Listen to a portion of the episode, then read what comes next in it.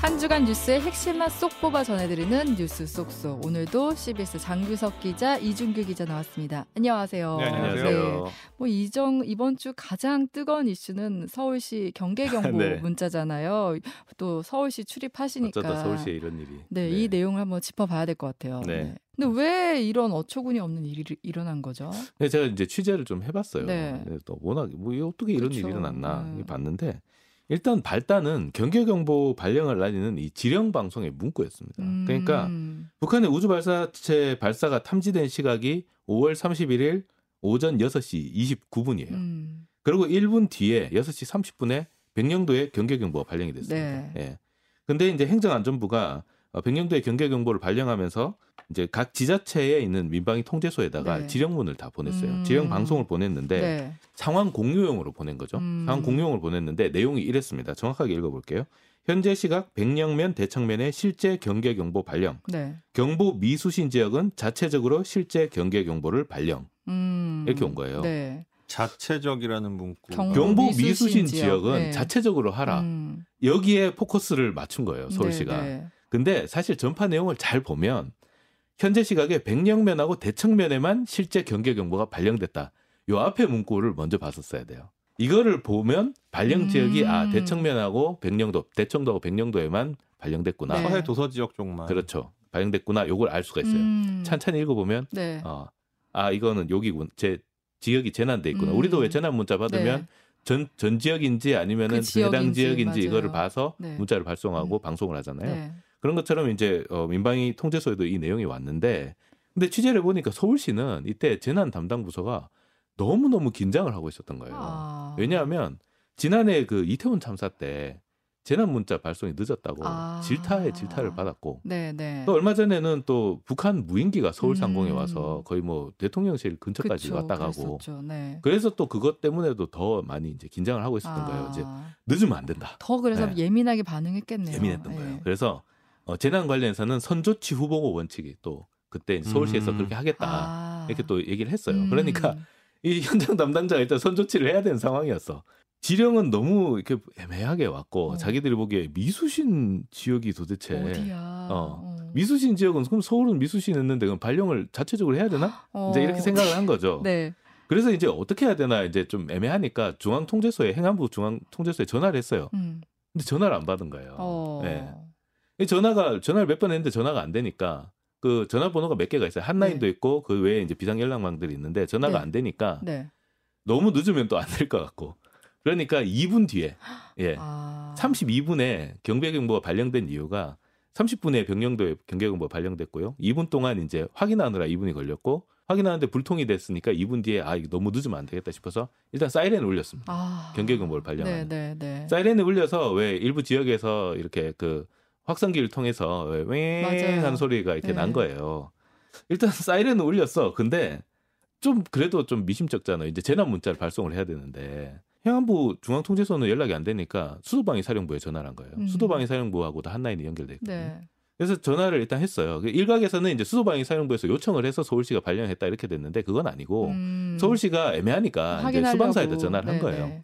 수방사에 전화를 했는데 수방사는 통화가 됐어. 음. 통화가 됐는데 수- 우주 발사체가 남쪽으로 발사된 건 알게 된 거예요. 음. 그러니까 어 이거 수도권 쪽으로 내려오네 이렇게 된 거예요. 그래서 어. 41분에 재난 문자를 버튼을 버튼을 누르면 바로 발송이 된다고 해요. 음. 그래서 버튼을 눌렀습니다. 네. 버튼을 눌렀고 그 난리가 시작이 된 거예요. 네.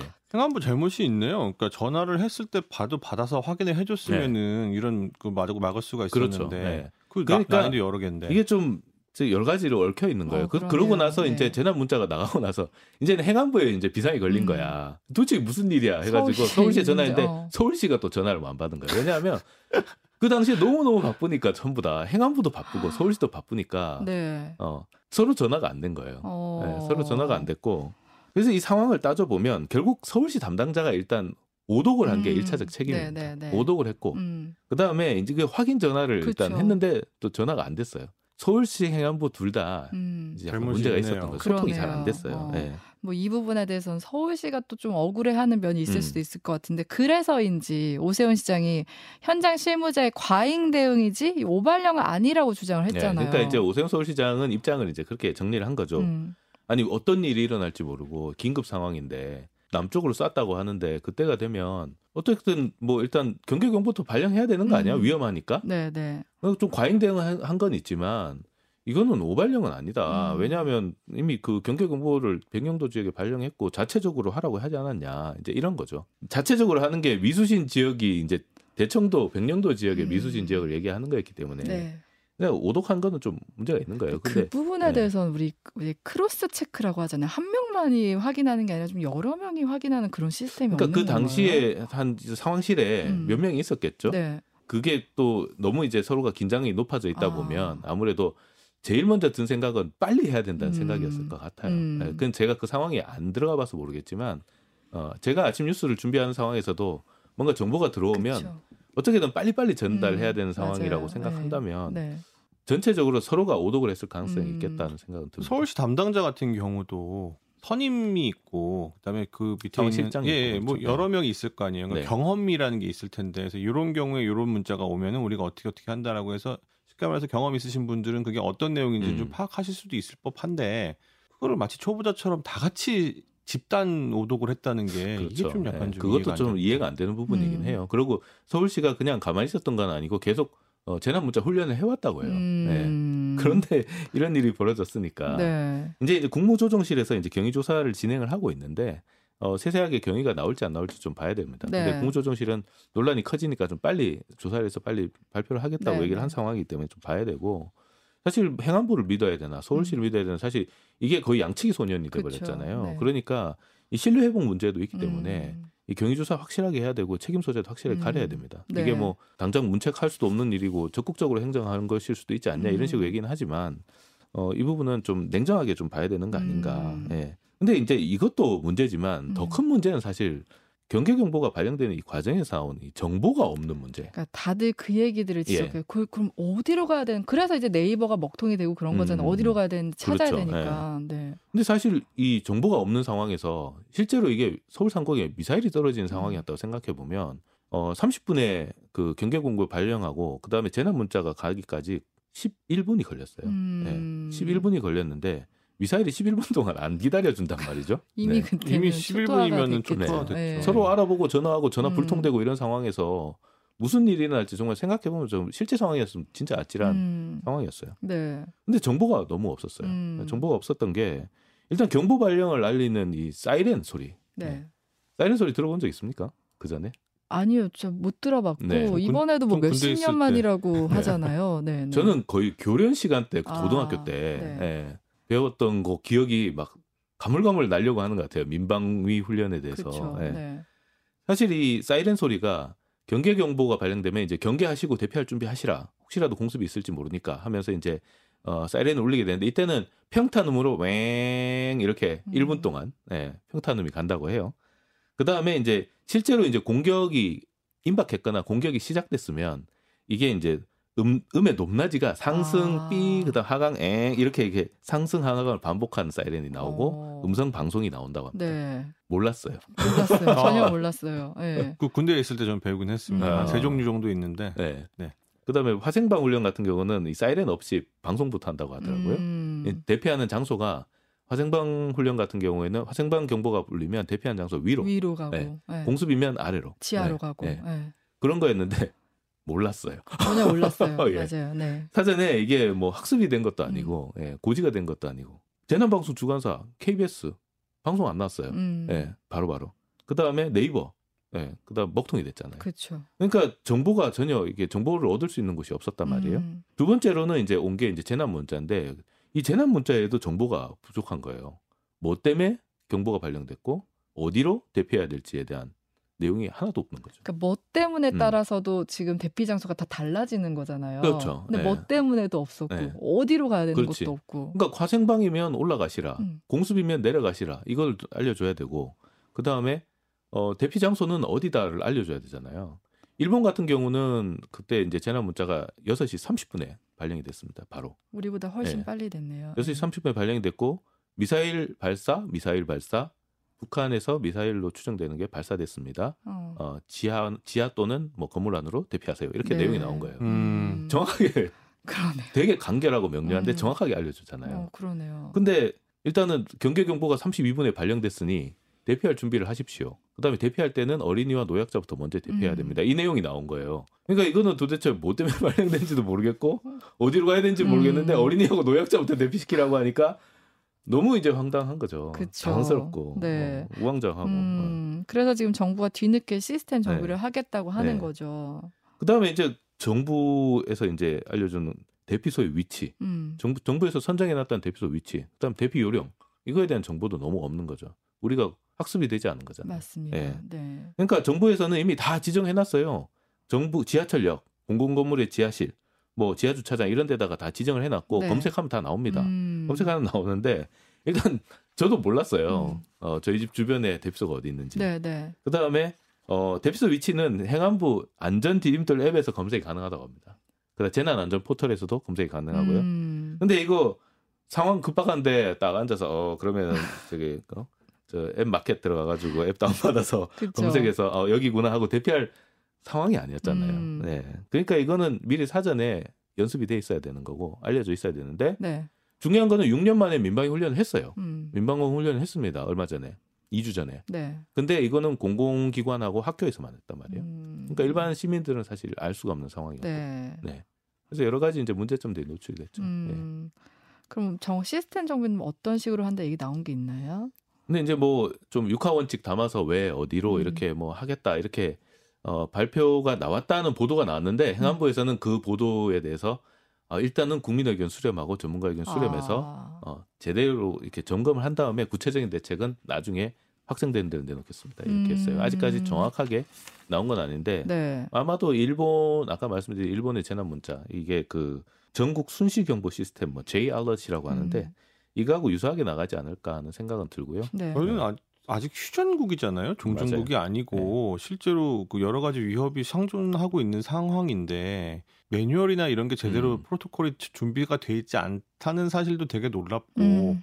한편으로는 또저 자신도 놀라운 게 야, 북한에서 미사일이 발사됐다고 하는데 내가 이렇게 침착하다니. 나도 사실상 전쟁이 이제 일어나지 않는다라고 생각하는 음, 되게 그쵸. 평안한 음. 어떻게 보면 되게 안일한 마음으로 살고 있구나. 음. 그러니까 이런 어떤 그런 부분들을 좀 이렇게 상기시키고 하려면은 평상시에 말씀하셨던 어떤 그런 훈련들도 좀 많이 좀 음. 있어야 되고 하는데 네, 네. 그런 게 지금까지 되게 뭔가 맞아요. 무관심 속에서 방치돼 음. 있다 있었다 이런 느낌이 좀 강하게 듭니다. 네, 네. 그렇습니다. 이번에 그 소통, 그러니까 서울시 오독한 것도 그렇고 행안부에 어쨌든 전화를 걸었는데 안 받은 걸 그렇죠. 보면서 네. 사전에 그러니까 얼마나 이 문구에 대해서도 익숙하지 않았으면 음, 이런 음. 일이 있었을까. 그러니까 맞아요. 사전에 너무 연습이 안 됐고 음. 그리고 연락도 전화를 안 받으면 연락이 안 된다는 건 입체적인 그 교류가 이루어지지 않았다는 맞아요. 거잖아요. 네. 그 한계가 너무 여실히 드러나서 좀 말도 이번 일을 거죠. 계기로 바로 잡아야 되지 않을까 싶습니다. 그래서 뭐 이렇게 네. 모의고사 치렀다 뭐 이런 얘기도 나오긴 아. 나오는데 모의고사 치고는 너무 좀 예, 비용이 맞습니다. 컸죠. 네. 장규석 기자 얘기는 여기서 마무리하고 이제 이준규 기자가 준비해온 소식으로 넘어가 볼게요. 오늘 들고 나오신 얘기는 봄 축제 이대로 괜찮나? 뭐 이건 무슨 얘기죠? 네. 벌써 뭐 6월이고 여름이 다가온 것처럼 덥긴 하지만 사실 얼마 전까지 봄이었지 않습니까? 네. 봄 하면은 이제 또 한국인들 특유의 흥이 막 나오는 그런 시기이기도 하고 그래서 꽃구경 가야지. 그쵸, 올해는 또 꽃구경. 코로나 이후 첫 맞아. 축제라 다들 들썩였어요. 네. 올 초에 이제 방역 완화됐고 음. 그다음에 이제 엊그제 이제 사실상 종식이 됐지 않습니까? 예. 그래서 그러다 보니까 이제 그동안 각 지역이고 아니면 상권이고 이제 돈 좀 벌어보고 싶다, 지역 경제 한번 좀 잘 살려보고 싶다 이런 것과 함께 또 사람들 마음속에 억눌려 있는 그 여행 그다음에 밖에 나가서 바람 쐬고 그렇죠. 싶은 그 네. 욕구 음. 이게 분출이 되니까 그래서 이제 엄청나게 축제가 많이 열렸어요. 네. 지금 전국적으로 뭐 한 100단위 이상으로 이제 축제가 열렸다고 하는데요. 음, 근데 이제 그렇게 해서 많은 분들이 이- 이 곳을 찾았는데 그렇죠.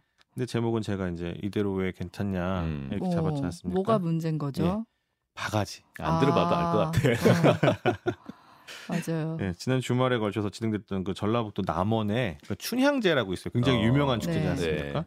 관련한 사진 하나 보여드리겠습니다. 이게 지금 라디오로 들으시는 분들은 이제 설명을 들으시면 되는데 상추 한 두세 장 위에 쌈장이 있고요. 양파 위에, 몇개 있고 네. 양배추 위에 저 하얀 살코기 같은 게한 10점 정도 보이는 사진입니다. 네. 여기 무슨 메뉴 같으세요? 닭가슴살 느낌이에요. 닭가슴- 돼지. 돼지 고기 아니에요, 저거? 네, 돼지고기. 네. 그러니까 그 축제 아니면 야시장 같은 데 가면은 그 통돼지 바비큐 많이 팔지 아, 않습니까? 바비큐. 아, 원래 이제 흔히들 고기 드실 때는 어디 가서 이제 뭐 삼겹살이나 목살이나 이런 거 음. 구워 드시거나 아니면은 뭐 삶은 것들 뭐 보쌈이나 족발 이런 거 많이 드시다 보니까 저런 데 가서 이제 좀 약간 통, 바, 통든지 바베큐 하면 약간 그 로망 같은 게 좀 있잖아요. 음. 그래서 그 통째로 돌려가지고 그렇죠, 그렇죠. 돌리면서 이제 잘라가지고. 야만인 같이 이렇게 음. 그래서 거. 이제 그거를 많이 파는데 네. 방금 보신 저 사진 한 접시 얼마 같으세요? 저거 저 고기가 저 먹다 그리고- 남긴 거 아니에요? 배불러서 먹다 남긴 거 아니에요? 그런 느낌이죠. 네. 저게 갓 뭐- 나오자마자 찍은 사진이고 아, 정말? 어머. 네. 저걸 준다고? 예. 네. 그러니까 사진상으로 봤을 때는 뭐 축제 현장이니까 많이 받는다고 쳐도 한 2만 원 정도 저는. 네. 저도 예, 축제 현장이니까 2만 원 정도가 적당하지 않을까 아니면 그거보다 좀 싸 한 18,000원 이 정도. 테이블을 뒤집어 엎어야죠. 네. 근데 저게 4만 원이에요. 4만 원. 어.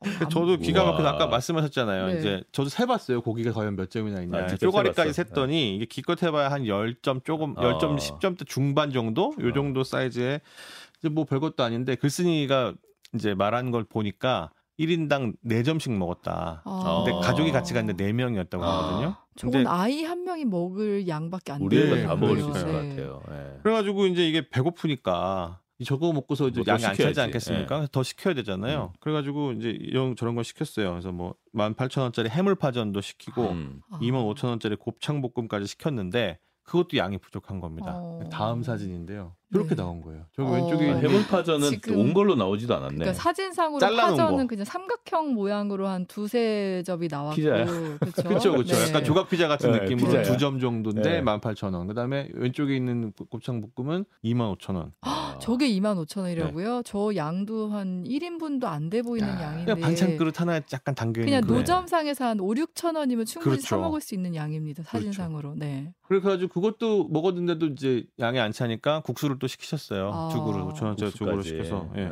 근데 그, 렇게 먹었는데도 그래도 양이 부족하니까 음. 야더 이상 안 되겠다. 여기 더 있다가는 이거 뭐 지가 완전 털리겠다 이런 마음으로 강 건너편에 음. 식당 같은 게 눈에 보여가지고 거기를 건너갔다고. 아, 동네. 식당 또 갔어요. 네.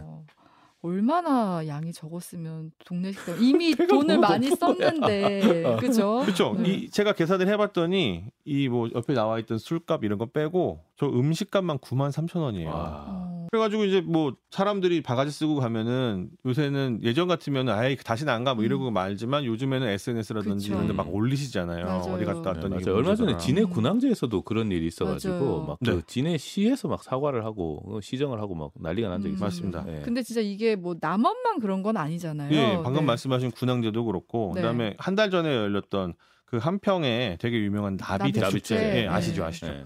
되게 좋잖아요 되게 유명하고 근데 거기에 갔다 온 그 일본인 유튜버 유이뽕 씨라는 분이 있는데 이분이 한국말을 되게 잘해요 여자분인데 어. 그러니까 이제 갔을 때 특별히 이제 외국인이구나 이런 느낌을 안, 안 주는 안 주는 거죠. 그러니까 뭐 이렇게 여자 한 명이 와서 이제 뭐 이렇게 얘기를 하니까 그냥 한국인가 보다라고 생각하고 이제 편하게 대하셨던 것 같은데 어묵 한 접시가 만 원.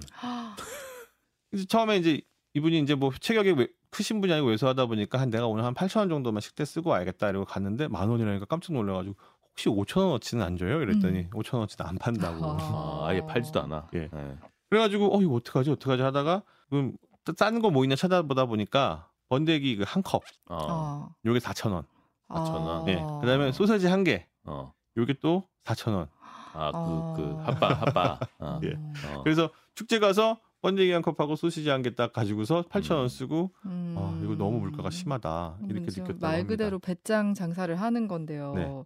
근데 올해 같은 경우 이제 코로나 방역 뭐 아까 끝나서 축제가 많이 열리고 또 어떻게 보면 지역에서도 오랜만에 열린 축제다 보니까 더 준비를 많이 했고 또 그렇죠. 그런 면이 더 있었던 것 같기도 해요. 그렇죠. 그러니까 사실은 이게 되게 재밌는 게 지역마다 올해 그 여의도 벚꽃 축제 같은 경우는 그 기상을 예측을 실패해가지고 맞아요. 예, 한 예. 주 밀렸지 않습니까? 그랬는데 그 나중에 얘기 서울시 얘기 들어보니까 준비를 엄청 많이 했는데 그것 때문에 완전 망했다라고 음. 했는데 그 서울시뿐만이 아니라 모든 지역이 벼르고 있거든요. 그쵸, 그쵸. 이거 요번에 요 축제 딱 열어 가지고 한번 음.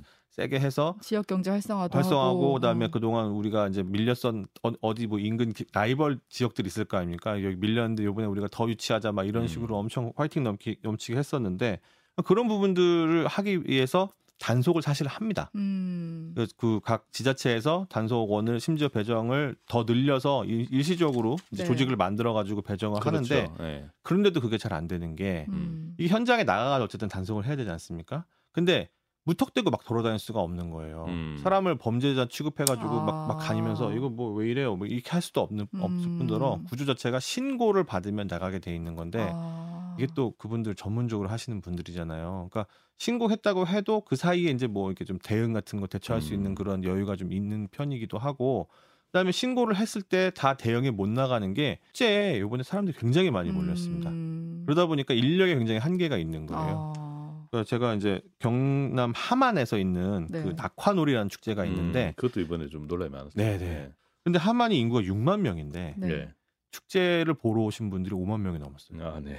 그 성공한 축제예요. 우와. 엄청 성공했죠. 예, 예. 네. 엄청 성공했는데 운영이 되겠습니까 이게? 음. 6만 명이 사는 곳인데 5만 명이 왔으니 군청 안 직원이 되죠. 그날 네. 다 나와서 출근을 해서 다 거기에 붙어도 안 되는 거예요. 어. 그렇죠. 예, 상식적으로. 네. 음. 그런데 거기 이제 뭐 주차장도 되게 많이 만들어 가지고 여덟 군데 만들고 셔틀도 운영해 가지고 뭐 차도 뭐 한 2천 대 가까이 될 수 있게 하고 좀 걸어 다니신 거 어려우신 분들은 저희 셔틀로 날라드리겠습니다. 홍보도 열심히 하고 되게 많이 했는데 차 완전히 말- 밀려들어서 네. 길꽉 막히고 음. 그 차가 그렇게 막 밀려들으니까 사람들이 걸어 다니겠죠. 아. 그러니까 걷는 사람, 셔틀, 자가용 이런 게 다 뒤죽박죽 엉망이 된 데다가 이분들이 이제 뭐 화장실이라든지 이런 것을 아. 쓰셔야 되잖아요. 그럼 인프라가 뭐 있어야 되는데 음. 사실 그게 부족하죠. 그쵸. 이렇게 많이. 몰려버리면. 네. 근데 더 환- 답답한 거는 전화를 이제 해가지고 뭐 이런 일이 있으니까 뭐 해- 구조 요청에 한 뭐 도움을 요청을 했는데 사람들이 하도 많이 몰리니까 통신마저도 두절이 된 겁니다. 아. 일시적으로. 어. 예. 이거 뭐 네. 지자체가 대응을 하려고 해도 할 대박을 수가 쳐도 없는 그렇죠. 상황이네요. 너무. 대박을. 네. 그래가지고 나중에 하만 군수가 공식적으로 사과문 내고 사과를 했거든요. 근데 사실 이게 아. 하만군이 잘못했다라기보다는 음. 어, 이해도 되는 부분이 예, 있어요. 예, 예. 네. 그러니까 사람들이 어떤 그동안에 억눌렸던 이런 부분들, 네, 네. 그다음에 그 지자체에서의 어떤 뭐 열의 이런 것들이 이제 그 빚어낸 뭐 어떻게 보면 참 웃픈 이런 음. 일들인데 근데 그 하만까지 가는 길이 보통 길이 아닌데. 그쵸. 예. 근데 지자체 입장에서도 어쨌든 잘 해보려고 했는데 좀 예상치 못한 너무 예상치 못하게 많은 사람들이 몰리다 보니까 좀 고충이 있긴 있었겠어요. 그렇죠. 그리고 이제 그러다 보니까 그런 걸 틈타서 아까 말씀드렸던 바가지라든지 음. 이런 불법 행위들이 이루어지고 있는데 사실 작년에 기억나실 겁니다. 부산에서 이제 불꽃 축제 열렸지 음. 않습니까? 근데 자릿세 받는 것 때문에 네. 호텔 방값이 100만 원씩 하고 네네. 그다음에 커피 마시러 갔더니 뭐 인당 10만 원씩만 주시면 돼요. 어, 왜 이렇게 비싸요? 아, 저희는 다른 데봐 쌉니다. 음. 어떤 데 가봤더니 막 4명 앉아, 4시간 앉아 있는데 막 90 얼마 달라 이런 데도 음, 있었고 음, 아, 그런 식으로 계속 그게 그 어떤 사람들의 마음에 좀 덜미를 잡는 부분이지 음. 않습니까? 사실 뭐 예산 시장 같은 경우도 그 백종원 씨가 가가지고 처음에 이제 들어가서 백종원이 이렇게 했다가 하면서 엄청 입소문을 타서 사람들이 많이 몰렸더니